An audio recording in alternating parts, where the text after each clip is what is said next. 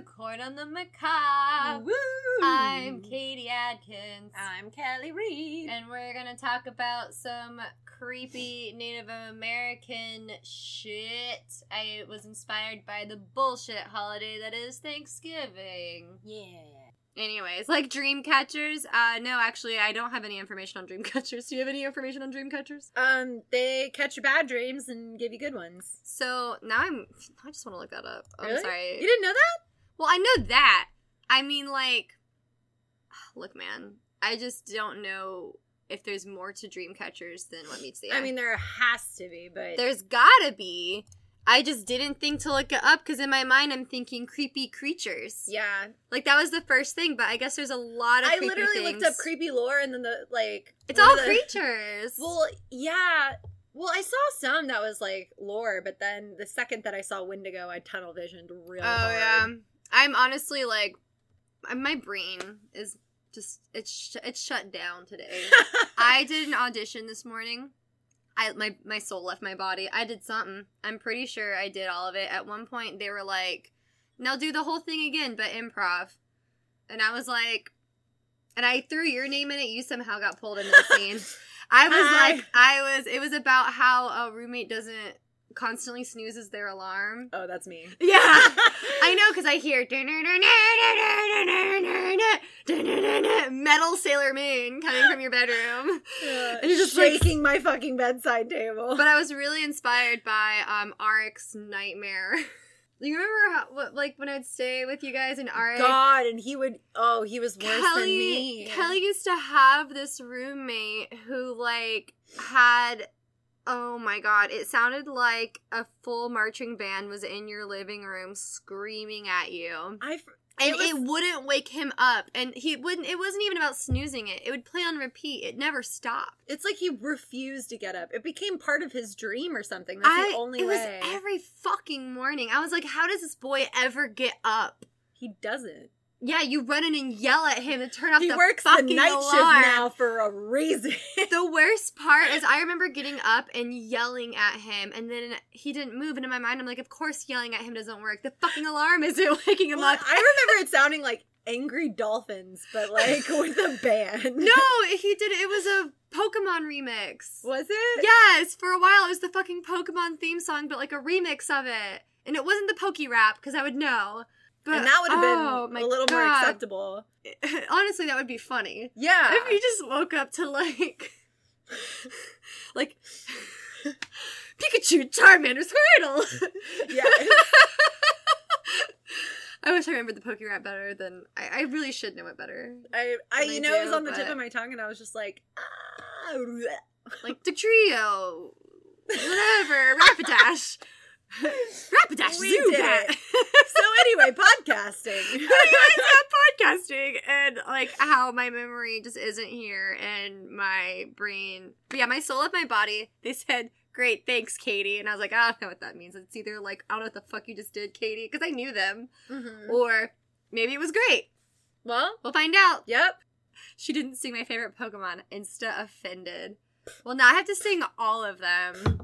What is the Poke Rap? You know what? Are we going on a fucking mission? I can't figure out these names. Gotta catch em all. Gotta catch em all. Pokemon!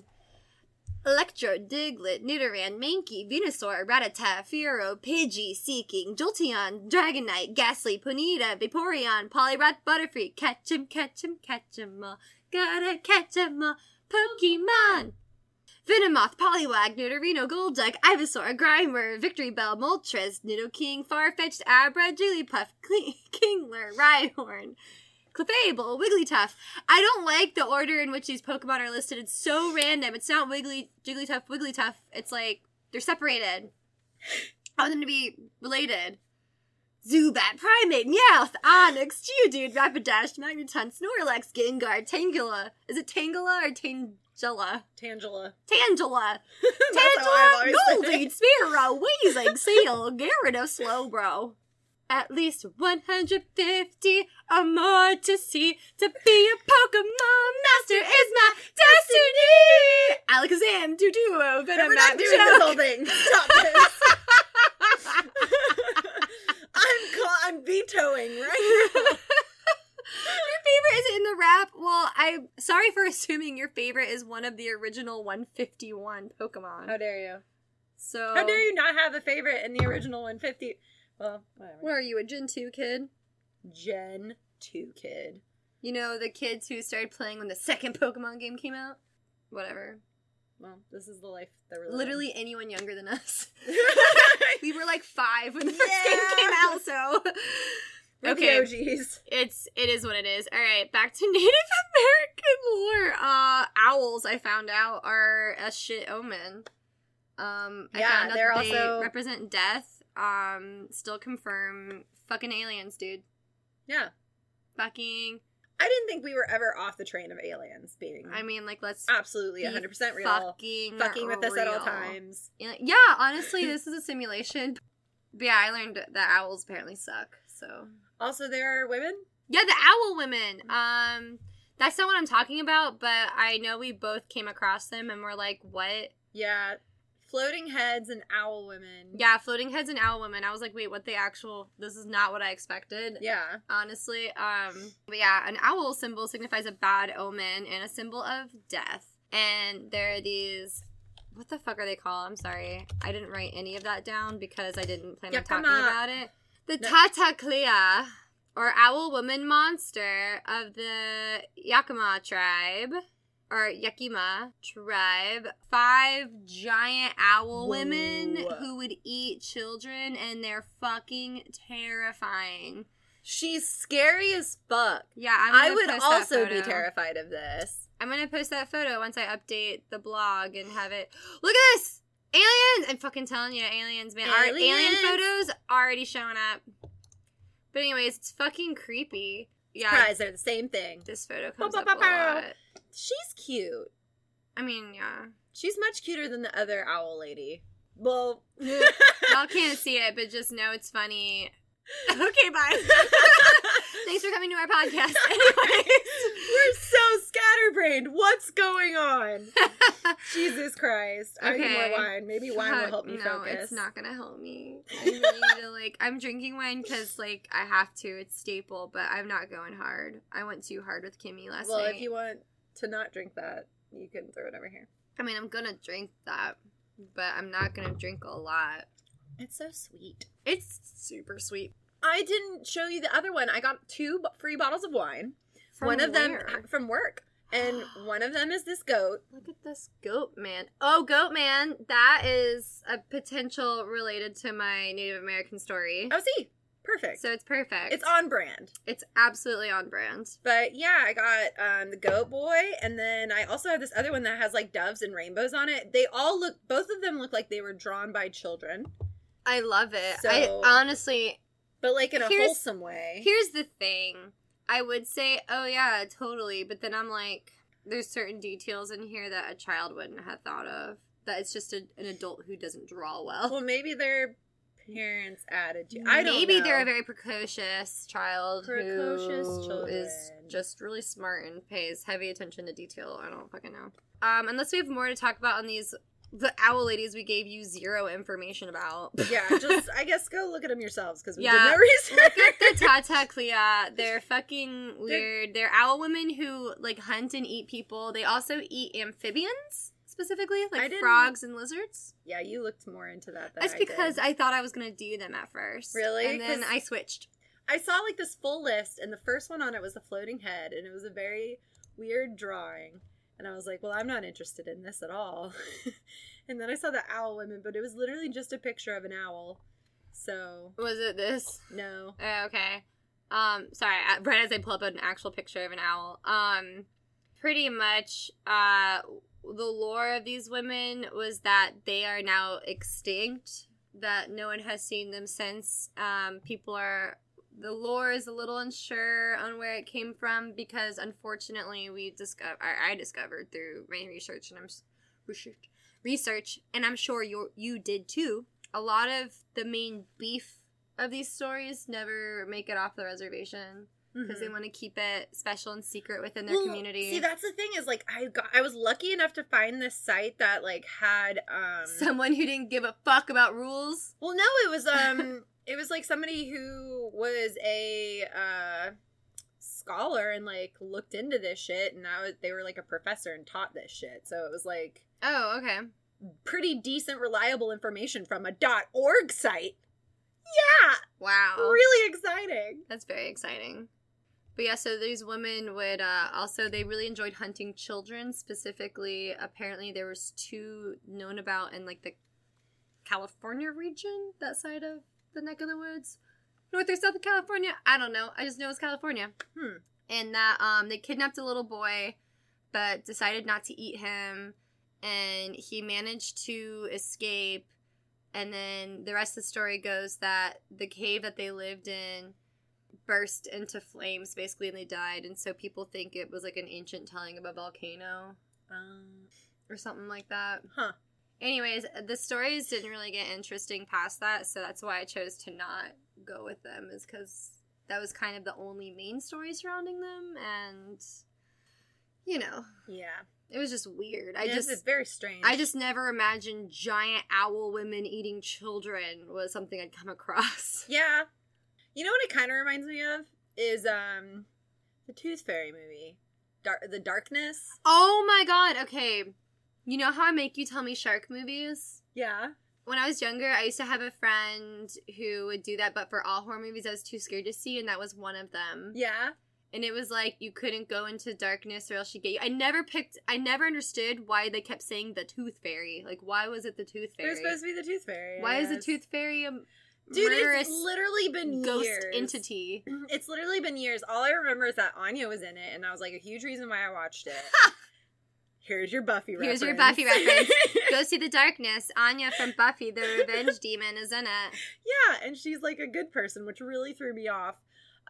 She's kind of she's a good person, but she's not a demon, and she's, like, really looking out for people, which fucked me up. I forgot to silence my phone. Like, the fact that she was considering other people's feelings, I did not like. That's how much I love Buffy. Amazing. So we're going to watch The Darkness, and I'll get back to you on that. It's going to be really fucking cringy. Oh, I bet. I remember watching it when it was, like... No, I remember being told it was about the boogeyman, No, it's fucking Tooth Fairy. That's so weird. Yeah. Okay. No, because it was this woman who, like, lived in the middle of the woods, I think. I'm trying to remember this. It was this witch lady who lived out in the middle of the woods, and kids would bring her their teeth, and she would give them things for their teeth, because I guess she used it in rituals and stuff. That makes fucking sense, because when you think about the practice of what we do with the Tooth Fairy, it's fucking creepy. Like, here are mouth bones in exchange for coin, like, and toys to play with. Like, what the fuck are you doing? It's so weird. That was her whole thing, is she was a witch, people were giving them teeth, or giving their teeth to her, she was giving them, like, candy and shit, so their teeth would fall out more. Did you? Like, parents got really pissed off about it, because I think one of the kids went missing, but it had nothing to do with her, and they blamed her for it, and so she, like, got all vengeful and, like, cursed them, and so her, like, vengeful spirit came around and just, like, killed people and stuff. Huh. But I guess she only did it in the dark for some reason. I don't know. We should rewatch that movie. We absolutely should, and then we will update you all. Yeah, we'll tell you on all the Darkness with Anya and the Tooth Fairy. I stopped doing horror movies on Monday and just started calling it Horror Monday. Well, I haven't completely stopped because Rabbit is no more. Because I mean, let's be real, that was hella illegal. Okay. And right now, I don't have a nice enough computer that could handle streaming on Discord and Twitch at the same time. Yeah. Because I don't want to stream movies directly to Twitch, because that's just... Also illegal. Bad news. Bad fucking news. Yeah. And so I could do it and then have people, like, chill through the Discord, but then that's two streaming services going on at the same time, and it just, like... That would be a lot. Yeah, it eats up the CPU. Like, I'm exhausted just thinking about it. Literally, my computer shut off the last time I tried to do it. Yeah. It just was like, nope. Sounds like, all right. And that's when I watched Candyman, which was You want to talk about, like, stupid lore. You told me that. You told me the whole story of Candyman. Because it's stupid, and, like, we should watch it again. So, because I need you to understand. So if you want to go first, I know you're covering Wendigos, which I'm excited about because we played Until Dawn. Yeah, that was the whole thing. I literally... How accurate is it to Until Dawn? I'm going to talk about it. If you guys haven't played the game Until Dawn, fucking play it. Grab your friends. Grab a bunch of friends. Strangers. Grab anyone who Grab them off the streets. Tell them about it. Yeah, tell them about it. Invite them into your home and play this spooky game together. You'll bond. It'll be a great experience. And maybe you'll hate each other. I remember very much hating a couple people that we played that game with. Yes. Yep. It was great. It was great. Some people just can't take the heat. They can't. Some people. Don't listen. Anyway. Yep. All right. So I was looking through Native American lore, and then I saw the word Wendigo, and I was like, well, there it is. There it is. There it is. 100%. If I don't cover it, then I shame on my family because I'm obsessed with Until Dawn. And I had to know if it was a real thing or not. When you say real thing, what do you mean by that? Like how accurate they got it. Oh, okay. I was like, how real Wendigos are, or... Well, okay. Okay. But... Okay. So, the Wendigo originates from spiritual beliefs held by indigenous peoples who inhabited large parts of both the northeastern seaboard and continental interior. So, do we have specific tribes, or just... Yes, I do. Okay. So... This was around Great Lakes and St. Lawrence River. There is a bunch of different cultures and nations, and they all shared similar ideas about it, which is kind of crazy because there's, let's see, I'm going to butcher these names. There's no fucking way. Let me see. Not that I'm going to do much better, but I just, I'm curious. But the highlighted ones. Ah, oh, fuck. Yeah, dude. I know that one is Saulteaux. Do you? Cree. That one's Cree. I know. Cree is good. And West Maine. Swampy Cree. Yeah. Anyway, I'm going to butcher these, and I'm very, very sorry. But they're all Algonquian? Algonquian? That sounds about right. Okay. It's not. It's not, but we're going to pretend they all share dialects of that language. They're referred to as the Algonquian peoples. So that includes Ojibwe, Eastern Cree, Saulteaux, West Maine Swampy Cree, Naskapi, and Innu people. And I know probably all of those are wrong. I apologize, but I'm doing my best. Anyway. We believe in you. It's okay. Like, just please forgive us. I didn't do it on purpose. No, yeah, just know we're not making fun of the names. We're just stupid. We're just really, We're really dumb. Spell it how it sounds. We are from the southeast side of America. Yeah. And we don't pronounce words well. Have mercy. So the Wendigo is believed to be the spirit of winter. Oh. Yeah. That makes sense. Bet you didn't know that. Well, now I get why Until Dawn has gotta take place in the winter. Uh-huh. Uh-huh. They feel very winterly creatures. Yeah. Yeah. Well, and I'll get to all of that, but I'm giving you like the lowdown, just basic facts right now. Got it. So the Wendigo is believed to be the spirit of winter and a symbol of dangers of selfishness and greed. Mm-hmm. Although beliefs vary, the Wendigo is generally considered a horrifying entity with an insatiable taste for human flesh. Ugh. And anyone who encounters a Wendigo risks being devoured or even being turned into a Wendigo, which you see everywhere. Like, pop culture, Until Dawn is not the only place where Wendigos show up. Like, at all. There's Wendigo movies, right? Yeah, and the thing is, I'll get there. Okay. I'm gotta slow down because... It's fine, you're fine. Because I saw it and I thought it was very interesting. So one usually becomes a Wendigo as punishment for dishonorable or taboo activities, such as engaging in cannibalism due to starvation, which makes sense because resources at the time, especially when non-natives were coming in, were really low. And so I feel like the Wendigo would have been introduced to try and be a safeguard against that. Like, hey, yeah, we can't eat each other because you're going to turn into monsters. But then people were like, that sounds fun. No. Well, that's the thing. I mean, you get desperate. Yeah. Right? You get desperate, and then just like the people on the survival mountain. Yeah, thick thighs save lives. Exactly, just like that. Thick thighs also turn you into Wendigos. Right, exactly. So these are the risks of being juicy, y'all. Yeah, exactly. Keep your thickness in check. Being juicy and thick ain't all it's cracked up to be, all right? Sometimes you get eaten. Yeah. Sometimes you're the first to go because of it.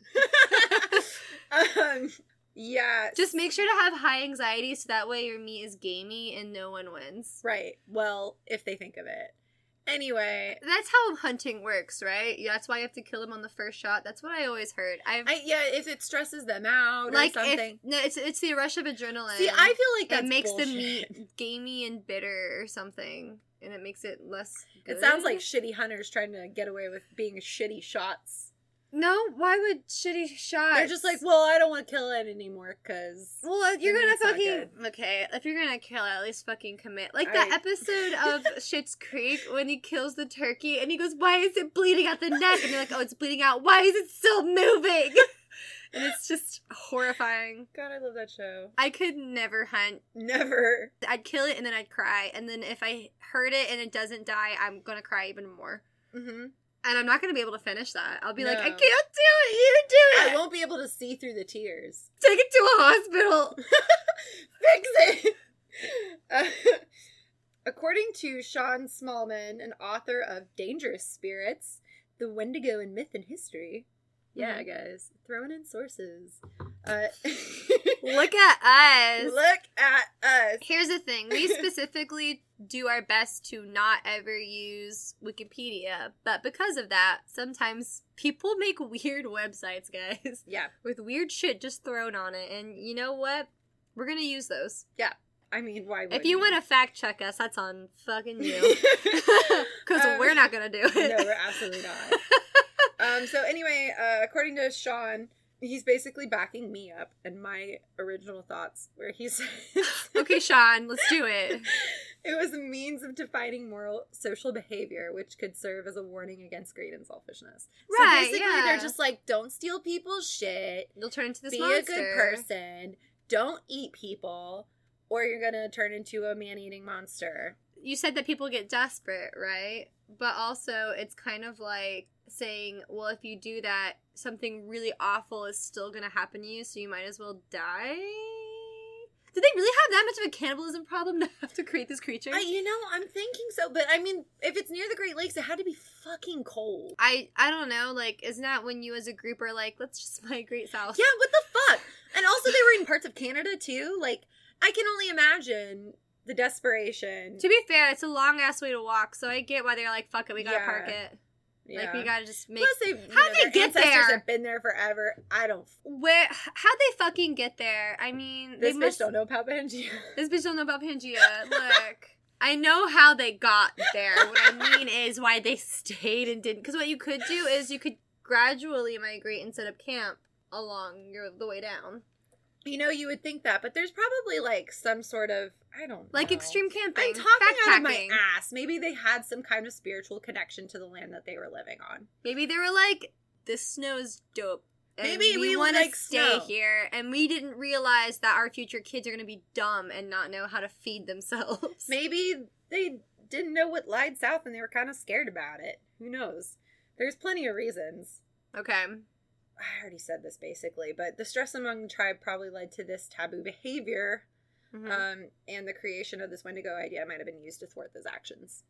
Yeah, kind of just sums up what I was saying. But, But one could also become a Wendigo if a shaman cursed them, or if they dreamed of the Wendigo. No. Yeah, and the myth was also used to explain mental illness or other serious afflictions, which leads me to one of the most interesting things that I found. This legend, there's this disputed, controversial idea of Wendigo psychosis. What? Yeah, bruh. Where people think they are Wendigos?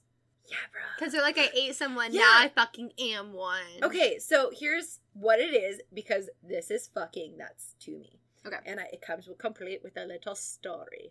Yeah, story time. Here's a story. Here's a good story. So, it's considered to be a syndrome that creates an intense craving for human flesh and a fear of becoming a cannibal. You really want to eat people, but you're also really scared of eating people. You don't want to be a cannibal, but you really want to be a cannibal. I've never heard of this psychosis. Well, it's very controversial. Well, yeah. Probably not a lot of backing. It's about eating people. Yeah. So, ironically, this psychosis is said to occur within people living around the Great Lakes of Canada and the United States. So basically, this idea and this psychosis thing, it originated where these tribes were. So, I mean, that makes sense. It does, especially if you believe in Wendigos so much that you... Yeah, no, I guess... Well, I mean, this is something that's carried over to, like, now. Yeah, no, I know that's what you're saying. I just... Why y'all want to eat people? Fucking stop. They can't be that good. Why y'all, like, just eat something else? Like... You have pizza! Eating people cannot be tasty. And it also is so much work. It's way more work than, like, driving up to McDonald's. Like, when I imagine eating people meat in my mind, it's, like, weirdly salty and bitter, and I hate it. It just doesn't sound like a good time. I don't know. Maybe it's a delicacy. We don't know. But maybe it's because... Maybe I'm going to have Wendigo psychosis after this. No. Well, we're going to find out. It's an adventure. So, Wendigo psychosis usually develops in the winter in individuals who are isolated by heavy snow for long periods. The initial symptoms are poor appetite, nausea, and vomiting. Subsequently, the individual develops a delusion of being transformed into a Wendigo monster. Oh my god. Yeah, dude. That beats fucking scary. If you thought you were fucking transforming. Yeah! I'm surprised a lot of people don't also call it, like, werewolf syndrome or something. Well, yeah. Well, the difference is that they probably crave flesh all the time versus, like, once a month or something. They're like, this just happened. I swear. I'm sorry. When the full moon's out. It's just so cold outside. I just really want to eat people. But it's only because it's cold. It's a seasonal craving. It's a seasonal craving. You know, kind of like how you only drink eggnog during December. Kind of like a PSL. Like a pumpkin spice latte, but, like, it's your blood. But it's like people spice latte. People spice latte!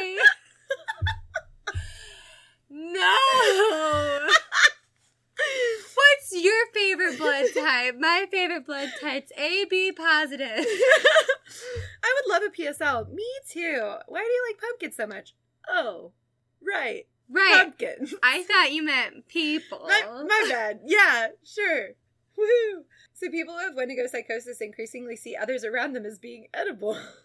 Well, yeah. If so, that makes sense. I imagine it like a cartoon. You know, when you look at something and then it turns into, like, a cupcake or a piece of meat. Yeah. That's what I like to think of it as. So it's less scary. And at the same time, they have the exaggerated fear of becoming cannibal.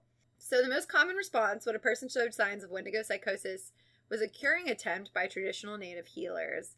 In cases of the past, if these attempts failed, and if the possessed person began to either threaten those around them or to act violently or antisocially, they were executed. Ooh! Yeah, I mean, dude. You know what, though? In a tribe, it's like, yeah.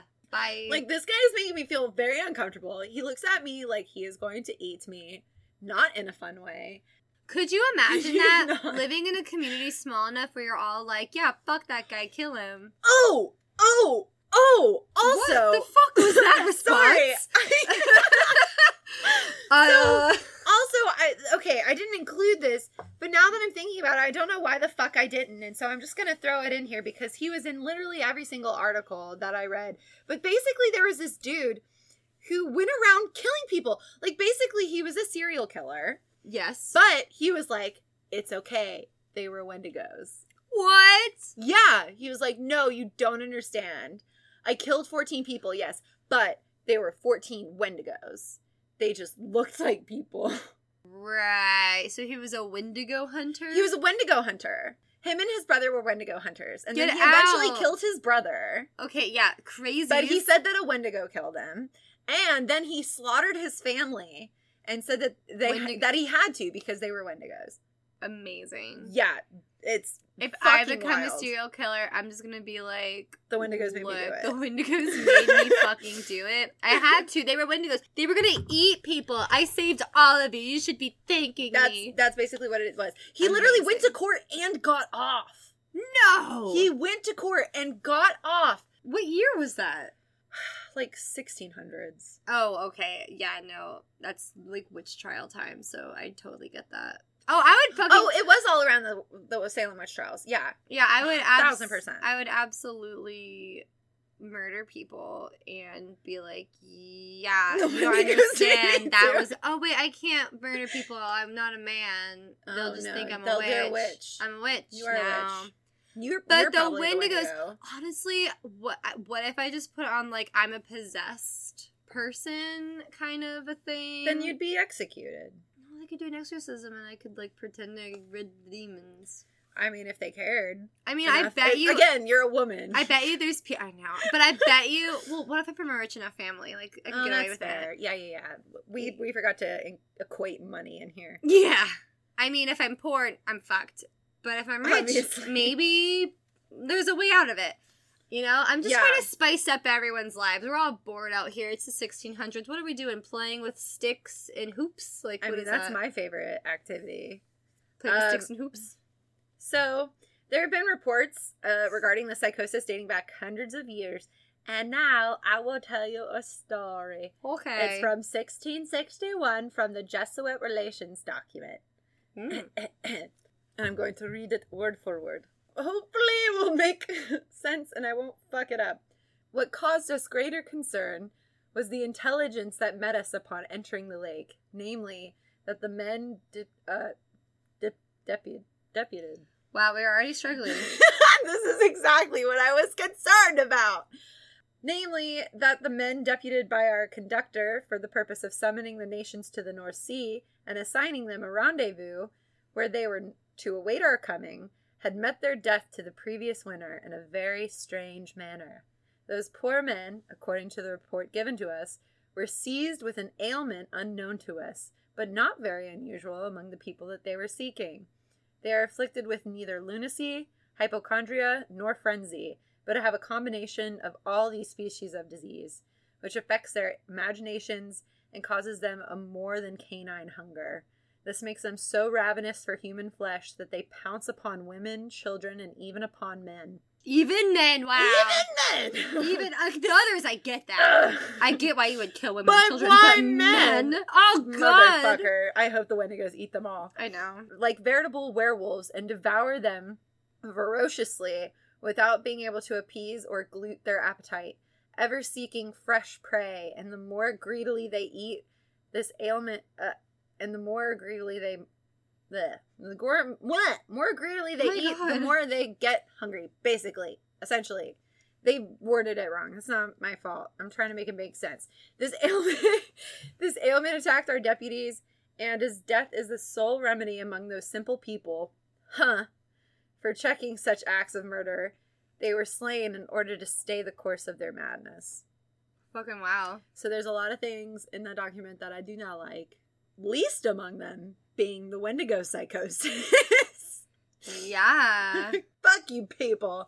I hope you get eaten. So here's where I want to get into the pop culture thing. Okay.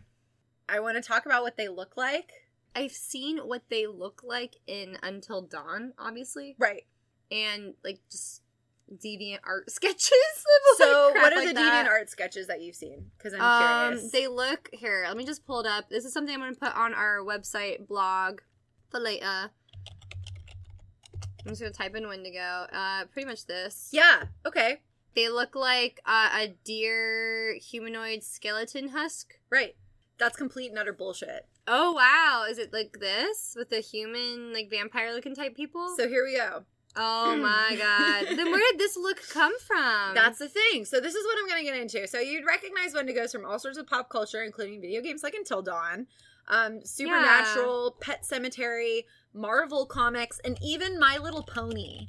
Wendigos made an appearance. Non-native writers seem to be fascinated by the Wendigo. However, their depictions of them vary considerably from what was presented by Indigenous authors. If you Google pictures of Wendigos, like we just did, you're going to find antlered creatures. You're going to find werewolf-like creatures. You're going to find large four-legged dogs. It honestly is like a like an evil moose werewolf. Yeah, like a zombie beast. Yeah, they have the whole, like, their chest, their rib cage is exposed. Yeah.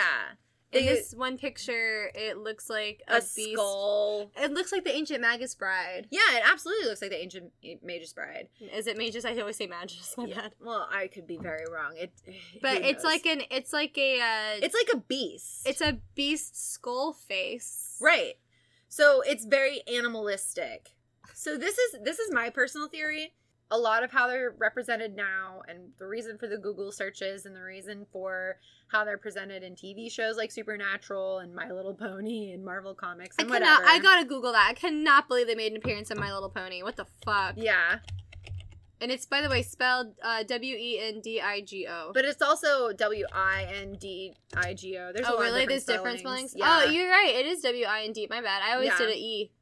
Yeah. That's a horse spirit. Yep. Is that what it looks like? No. Oh, I was like, why is it a horse? Oh, you guys, it's a wind. It go. Yeah. Wow, fuck me up, My Little Pony. Why? Yeah, that's the thing, is like pop culture takes it. And here's my theory that I was getting to.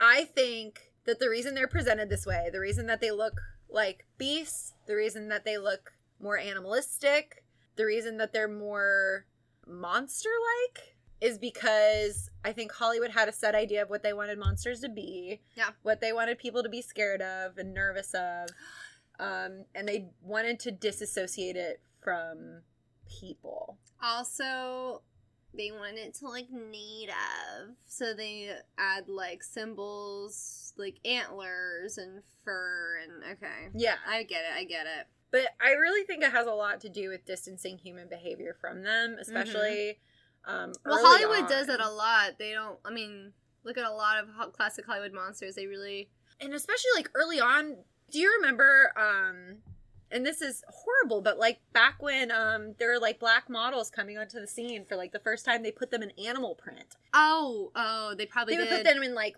leopard print and, like... To make them look African and bullshit. And just, like, and more animalistic. That's the whole thing, is they're just, like, they're not people. I never thought of it like that. That's so fucked up, and I hate that. I know. It's fucked. But I think the same kind of thing was done in this instance. They're like, she's exotic, like an animal. Yeah. Here we go. However, according to most Native American legends, the physical form of a Wendigo is very human-like. Over time, it becomes giant, which is because the more that it consumes, the larger it gets, and the more insatiable its hunger gets. Okay. So it takes, like, more to feed it and stuff. In some stories, the Wendigo gets or has a heart of ice and is so hungry for flesh that it chews its own lips off. Conversely, when the Wendigo appears in the North American pop culture, it usually has a likeness to werewolf, vampire, yeti, or some combination thereof. Okay. So here's the thing that I think is super fucking cool. You know, the only pop culture reference that I've found that actually gets it right? Mm-hmm. Until Dawn.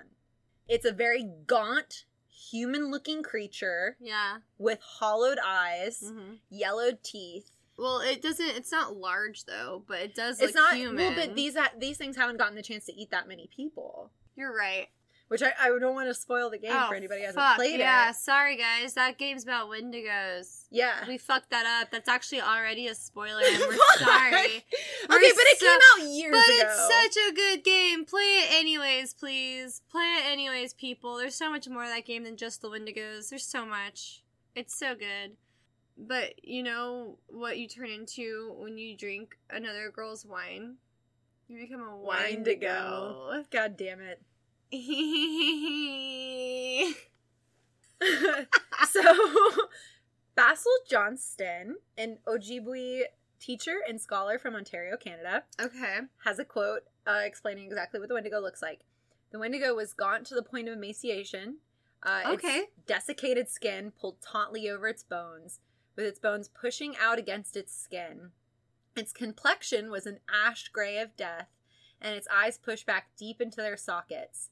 The Wendigo looked like a gaunt skeleton recently disinterred from the grave. What lips it did have, if he had not chewed them off, were tattered and bloody. Its body was unclean and suffering from separations of the flesh, giving off a strange and eerie odor of decay and decomposition, of death and corruption. That makes perfect sense, because it's the idea of wanting to eat humans so bad you're eating yourself from the inside out. So being emaciated makes sense. Also chewing your own lips off makes sense. Mm-hmm. I don't know the earliest depiction of Hollywood's Wendigo, but when you look at that description versus let's throw some fur, skull mask, and antlers, for early Hollywood, it's so much easier to do the antlers and the fur and the skull mask. I guess so, but like... It's so much easier because the makeup back in the day was not as good as it is today. That's fair, but like... You could make somebody look a little more hollow. Like, it. I feel like it takes just more work to make something... Just cast a really skinny dude. Yeah, dude.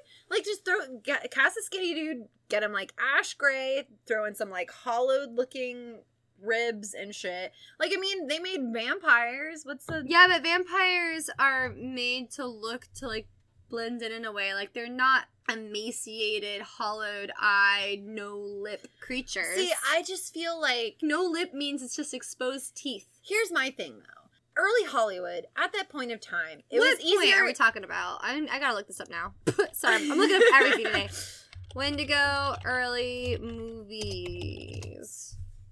70s. The 70s seems to be when that started. Okay, cool. So, 70s. I think that there's this kind of idea where you didn't want to make people the bad guy, you know? It was more so like, there's monsters coming to get you. The monsters are all like these creatures. They're animals. They're not of this plane. They don't have any kind of human-like features at all, you know? Whereas thinking human behavior led to this human thing, this human-like thing to come at you. I guess that makes sense. I mean, it was the 70s when everyone was literally being murdered left and right.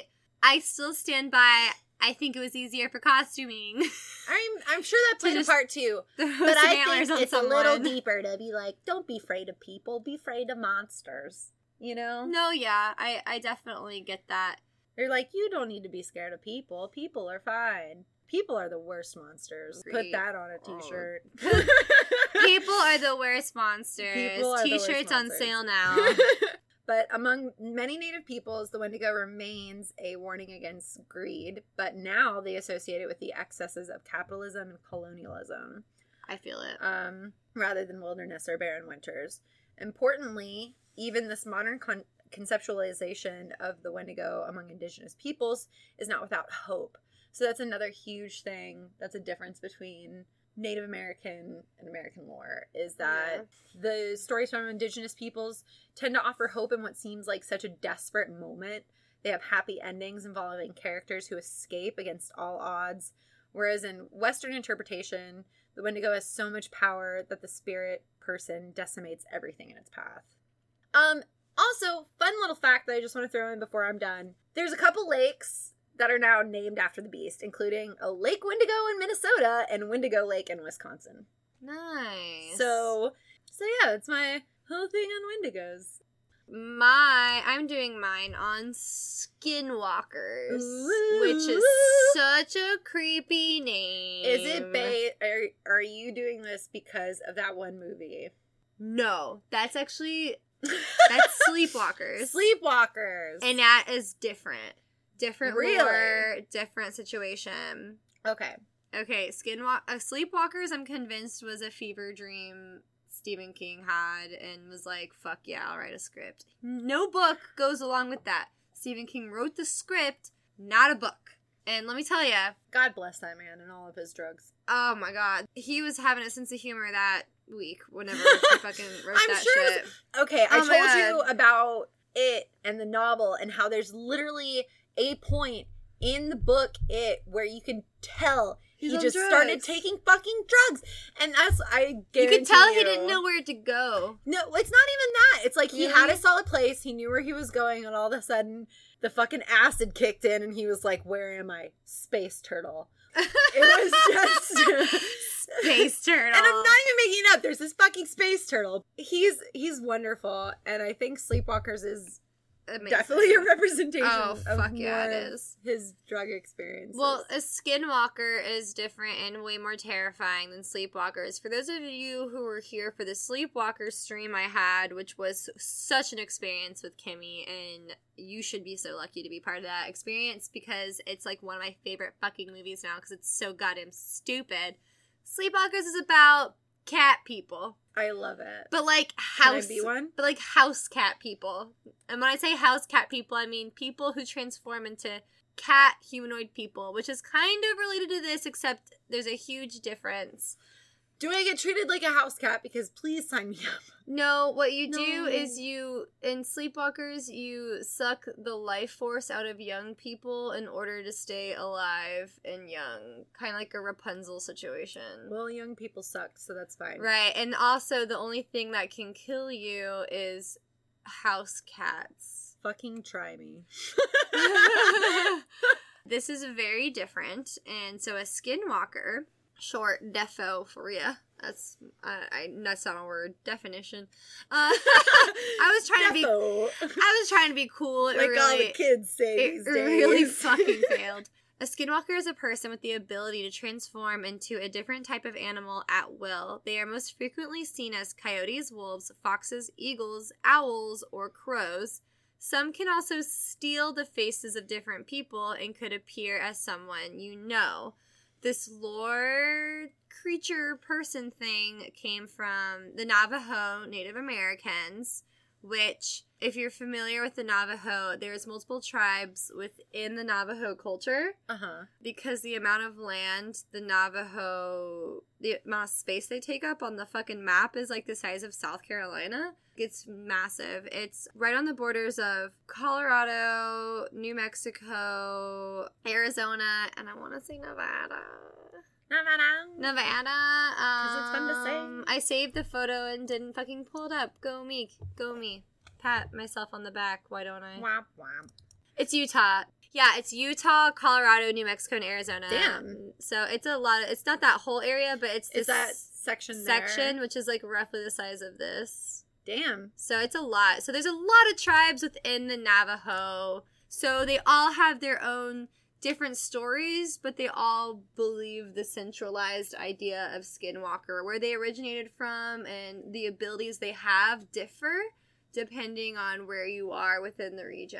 Mm-hmm. If I can help explain that a little better. I learned a lot today about the Navajo people. Not a werewolf at all, but kind of similar. It's not a werewolf in the sense that it's not a curse. The people who become skinwalkers wanted to become skinwalkers, knowing full well that you'll be pure evil. Like, you have no good in you once you are a skinwalker, and you are it all the time. You don't, like, become... once a month or whatever. You don't like kill people and then turn back human and forget what happened or know what happened. You are that being. You just have the ability now to transform and all these other crazy fucking abilities. So they shapeshift into various animal forms as well as half-human abominations. Most sightings, because oh boy, there are current sightings of these bad boys. There are hundreds of stories. It's insane. I was shocked. I had no fucking clue. Most people see them as, like, some creepy half-human, half-animal beings most of the time. They're never full human or full animal. It's, like, some mixture of both. Mm-hmm.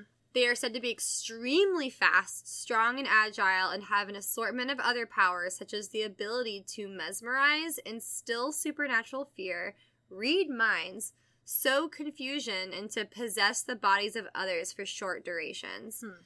They are usually described as being rather animalistic-looking, even in human form, are often naked. Not always, but in all these stories I have, they are naked, and are generally seen as being almost impossible to kill.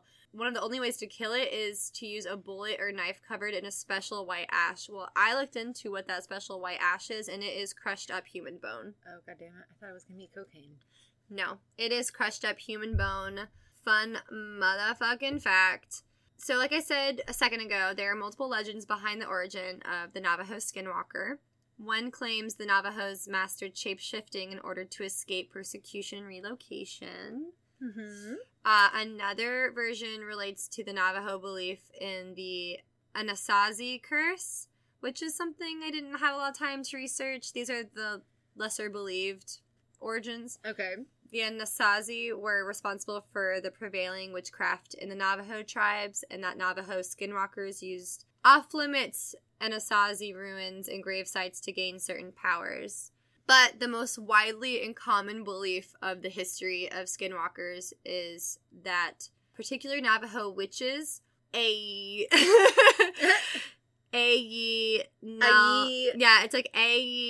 Naaldlooshii. Yeah, translated to mean "with it he goes on all fours."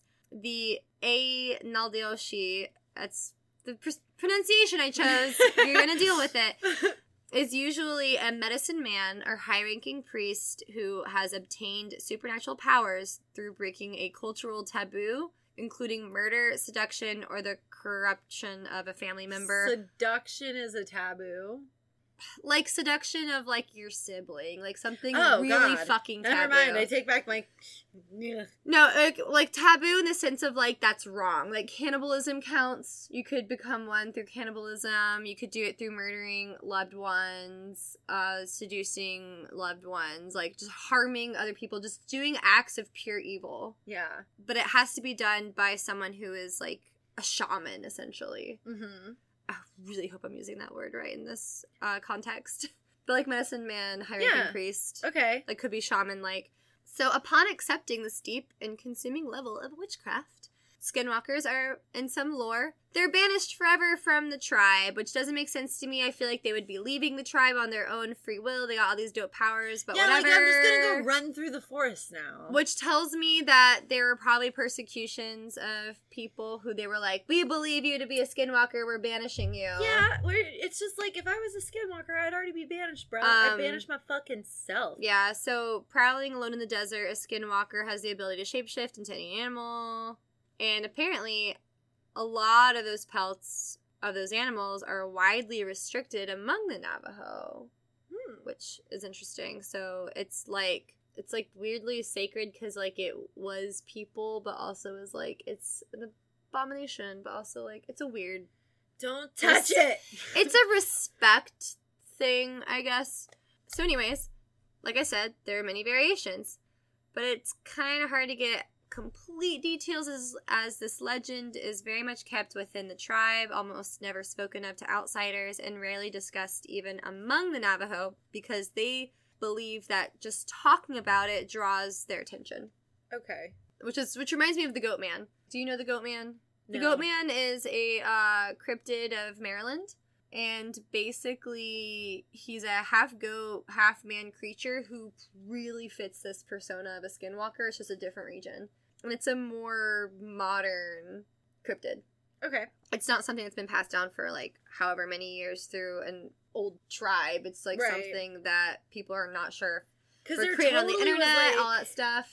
There was absolutely a movie when I was in high school called Skinwalkers. I don't know if you remember this. It was, like, a young adult movie that basically tried to present them as Twilight-type creatures. No. You don't remember this? No. Oh my god, I have to find this fucking movie. Now we definitely have to watch that. It's so bad, but I remember loving it. Oh my god, of course you did. That's amazing. You're like, fuck Twilight, I like skinwalkers. They're hotter. That's exactly what it was. Here it is.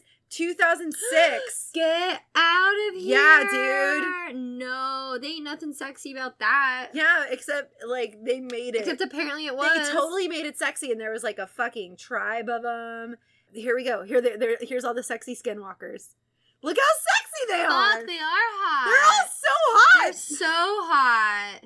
Oh, I hate that, though, but, like, I love it. But, like, we need to watch it. Look at this girl's abs. Oh, she's wearing leather pants. I'm so into it. I need to watch this. Let's do it. We're fucking doing it. A lot of people believe that if you talk about the Goat Man, it draws the attention of the Goat Man. To the point where I've actually met people who refuse to speak about it. If it's been brought up, they're like, we can't talk about it. And they, like, shut down the conversation. Because they're so scared. Huh. And that's how I learned about the Goat Man, was through these people who were terrified. Like, someone would mention it, and then they would, like, lose their mind. And I'm like, okay. Okay. That's weird, but all right. This isn't Zozo. Yeah, but people treat it as such. They treat it like Zozo. I get it. They treat it like Zozo. And honestly, we probably talk about Zozo more than anyone. We're not safe.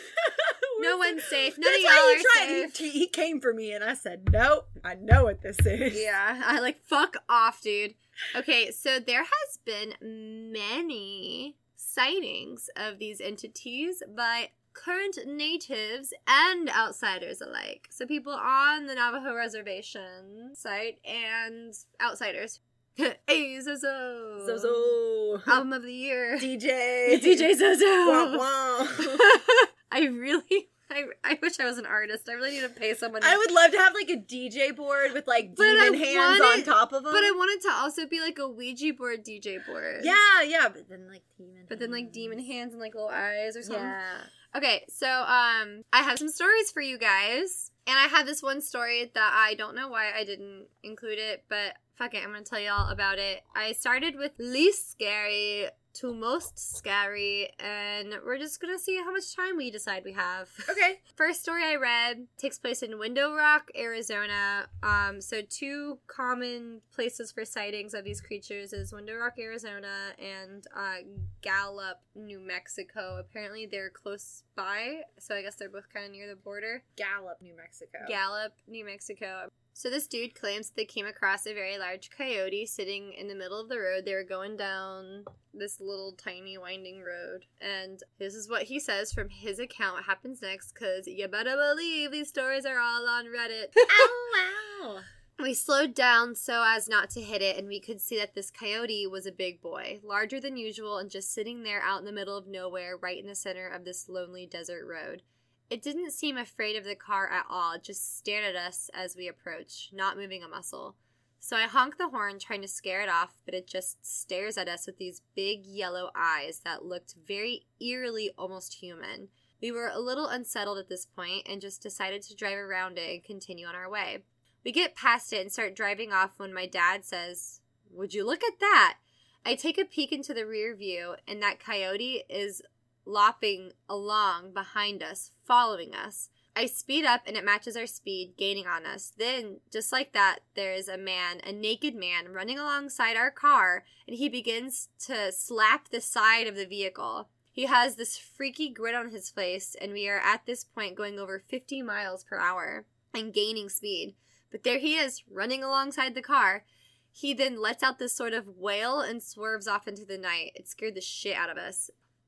One thing all of these stories have in common is that there's always a screech, a wail, and everyone describes it as a human scream mixed with some sort of animal scream to the point where it just sounds so creepy and inhuman that it just, like, scares the shit out of you. That was the first story I read, which was, like, honestly the lesser of all of them. It was just, like, a fucking weird-ass thing. A lot of the descriptions I've read of people who saw them in these stories, they'll describe it. There's one description that was a dog body with human hands and feet. Nope. Yeah. I don't like that. There was one where it was, I'll get to that one, actually. I'm just going to read it. All right, so Tracker337 on Reddit says... Oh, joy. Says that this happened when he was a teenager and that he had been driving around the Navajo reservation.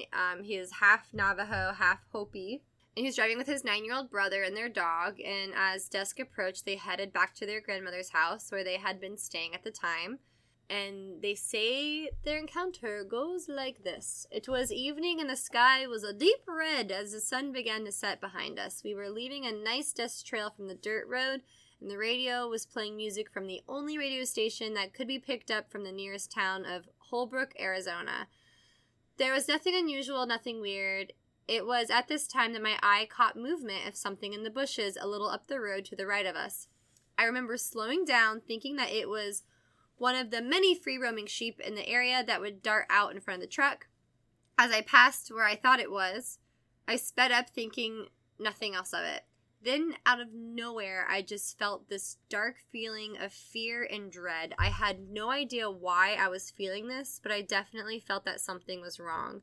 As I play this memory back in my mind, there are only a few clear memories that I have of that evening.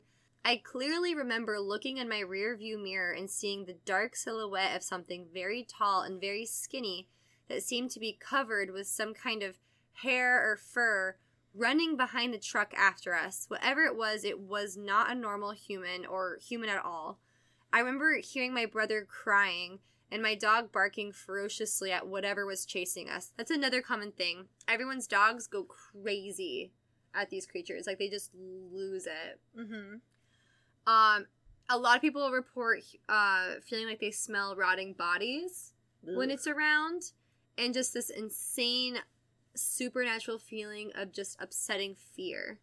So I remember speeding very fast and shaking violently as the truck bounced on the washboard dirt road. I distinctly remember that this thing was only getting closer as my brother cried, "It's coming up on your side!" I remember being scared as hell and thinking that I didn't want to die. At the moment that I thought would be our last, I remember speeding around a bend in the road and seeing a car come towards us in the opposite direction. At that moment, I felt instant relief and felt that whatever was following us was gone. Shaken up but alive, we made it to Grandma's house wondering what the fuck just happened. We ran inside, not looking back, hoping that whatever was chasing us had not followed us home. As we told my grandma about our experience, she didn't seem too surprised, which surprised us.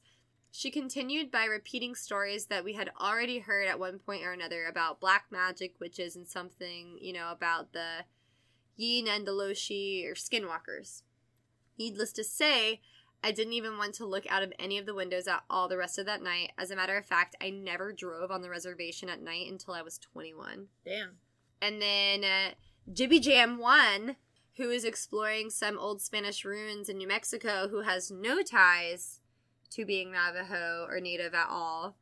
They were with their friends and they picked through an abandoned piece, like, basically they found a little ruin and they were just, like, exploring it. They were planning on going camping and, like, stopped and saw it. And they suddenly heard something very angry and apparently very pissed off, began bellowing, like, just an ear-piercing shriek is what they described it as. They said it was going from wall to wall really quickly, like jumping around. Fuck that. I don't like things that crawl on walls. Yeah, it was jumping or wall ceilings, to wall. Or floors for that matter. Just stop crawling. Just screaming the most blood-curdling scream you've ever imagined. We noped the fuck out of there and drove for a few hours to Bandelier National Monument, where we planned to camp out for the rest of the weekend. We got to Bandelier. I think I'm saying that right. Bandelier. At probably like 6 or 7 a.m. to set up our camp. After a few hours just talking about what the hell happened at the ruins, I went to take a piss behind probably only like 300 feet from our camp. And this is where everything starts to get a little fuzzy. I remember seeing two dust devils coming my way. And when I turned around again, two of my friends were there, and they were motioning me to follow them. I couldn't help but to follow them, like I was being pulled behind them in shackles. I followed them for what seemed like 10 or 15 minutes, and then I snapped out of it. These weren't my friends. They had bright red hair with my friends' faces and cat eyes. Both of my friends were actually brunette. I stopped walking, and they looked at me with probably the most terrifying gaze I've ever seen.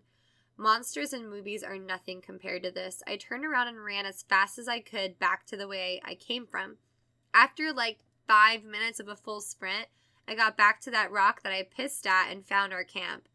Everyone was there, still sitting around talking and didn't even notice that I was gone. I told them what happened with the look-alike skinwalkers, and we packed up everything and left probably within like 10 minutes and got the hell back to Albuquerque. So there's this other story that I meant to include. So this girl, okay, so basically she says that she had been off at a boarding school. Her history is that she was a Navajo woman from the Four Corners area who had grown up in Shiprock, New Mexico, and her grandfather had been a tribal medicine man. Okay. She says that she had been off at a boarding school at Anasazi, New Mexico at the time, but visited her family's modest desert home every weekend.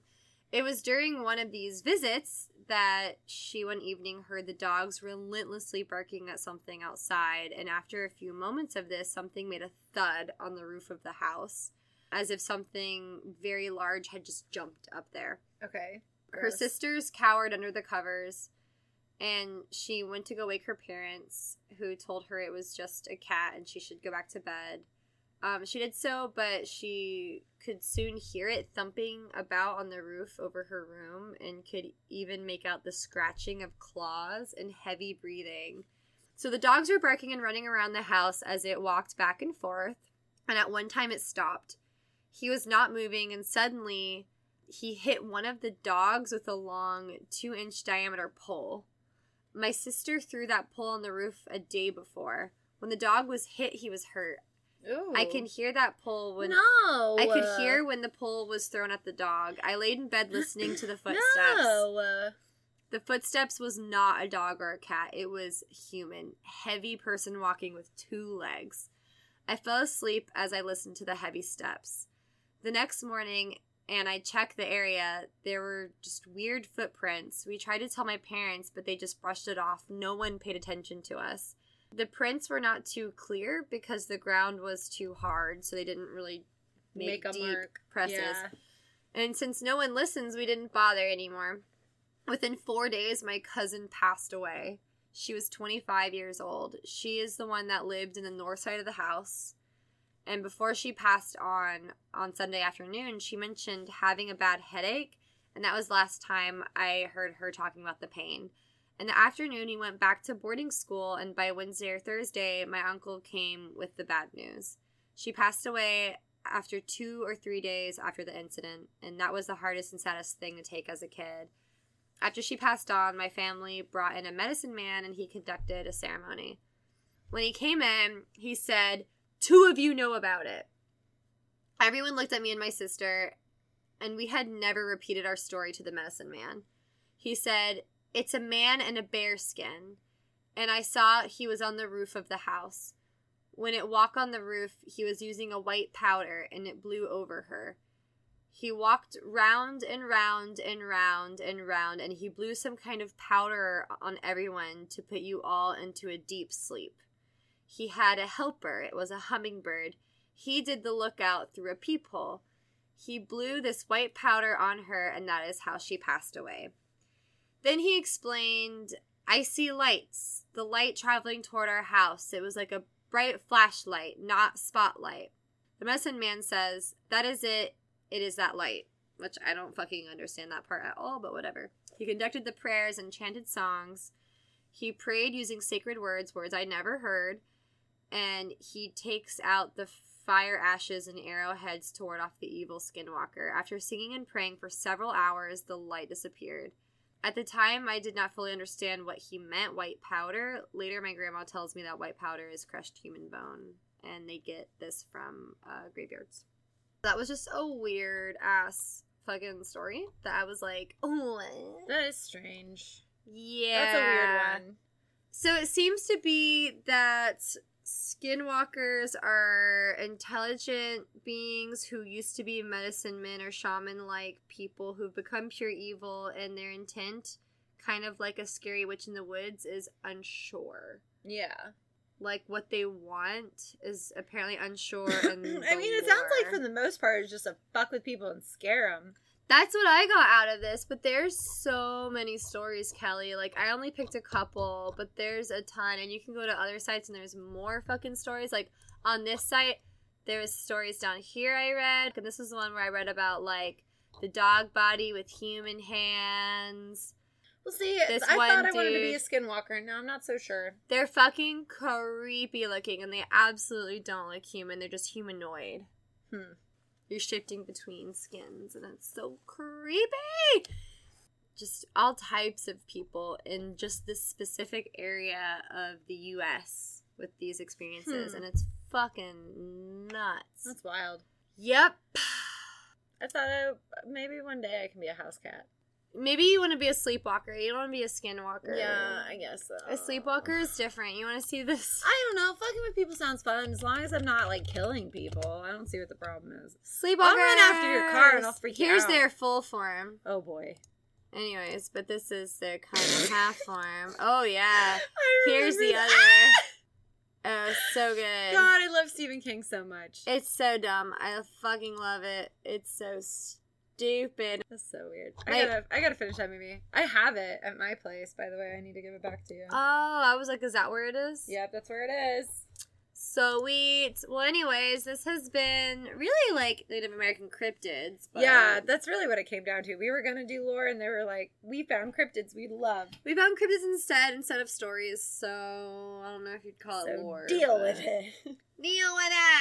Yes. Oh, my goodness. Well, I was about to say, so I have to catch up the website, which is cotmpodcast.com. It is live, and you can go to it, and we have a little blog that I'm going to put with each episode with images, because I realized we look at a lot of images. We look at a lot of pictures. And we try to describe it, but let's be real. We're bad at it. It's not the same as you just looking at it, you dang selves. And I know you want to do it anyway, because I do. Still updating the Patreon, my current personal Patreon to become the podcast Patreon. Right now, it's just the Tiger Wizard. I'm going to see if I can change the name of it. But yeah, so that's also an option if you guys want. And also, there's you can send us messages in email section of the website, so you can tell us your creepy stories. We've gotten like a couple from people I feel like we know. Send us creepy stories. We want to hear them and talk about them. Also, I just want to give, like, a big ol' thanks and shout-out to Chelsea, who Kimmy met at a bar, who apparently listens to us. And, like, what? Oh, I'm sorry, but that just was, like, so cool. We got a call from Kimmy, and she was like, I just met this random-ass girl at a bar, and she listens to your podcast. And I've never been told of, like, a stranger... I mean, y'all on Twitch, I know y'all, but, like, someone else who's not, like, part of this community being, like, it was cool. It was, yeah, it made cute. It made me feel good and validated and fun. So, yay, thank you, Chelsea, for liking us, and thank you to your boyfriend for showing us to you. They apparently listened to it together. Nice, it's cute. So it's really cute. I love it. Love it. Well, all right, keep it creepy, y'all. Keep it creepy. Music by freestockmusic.com.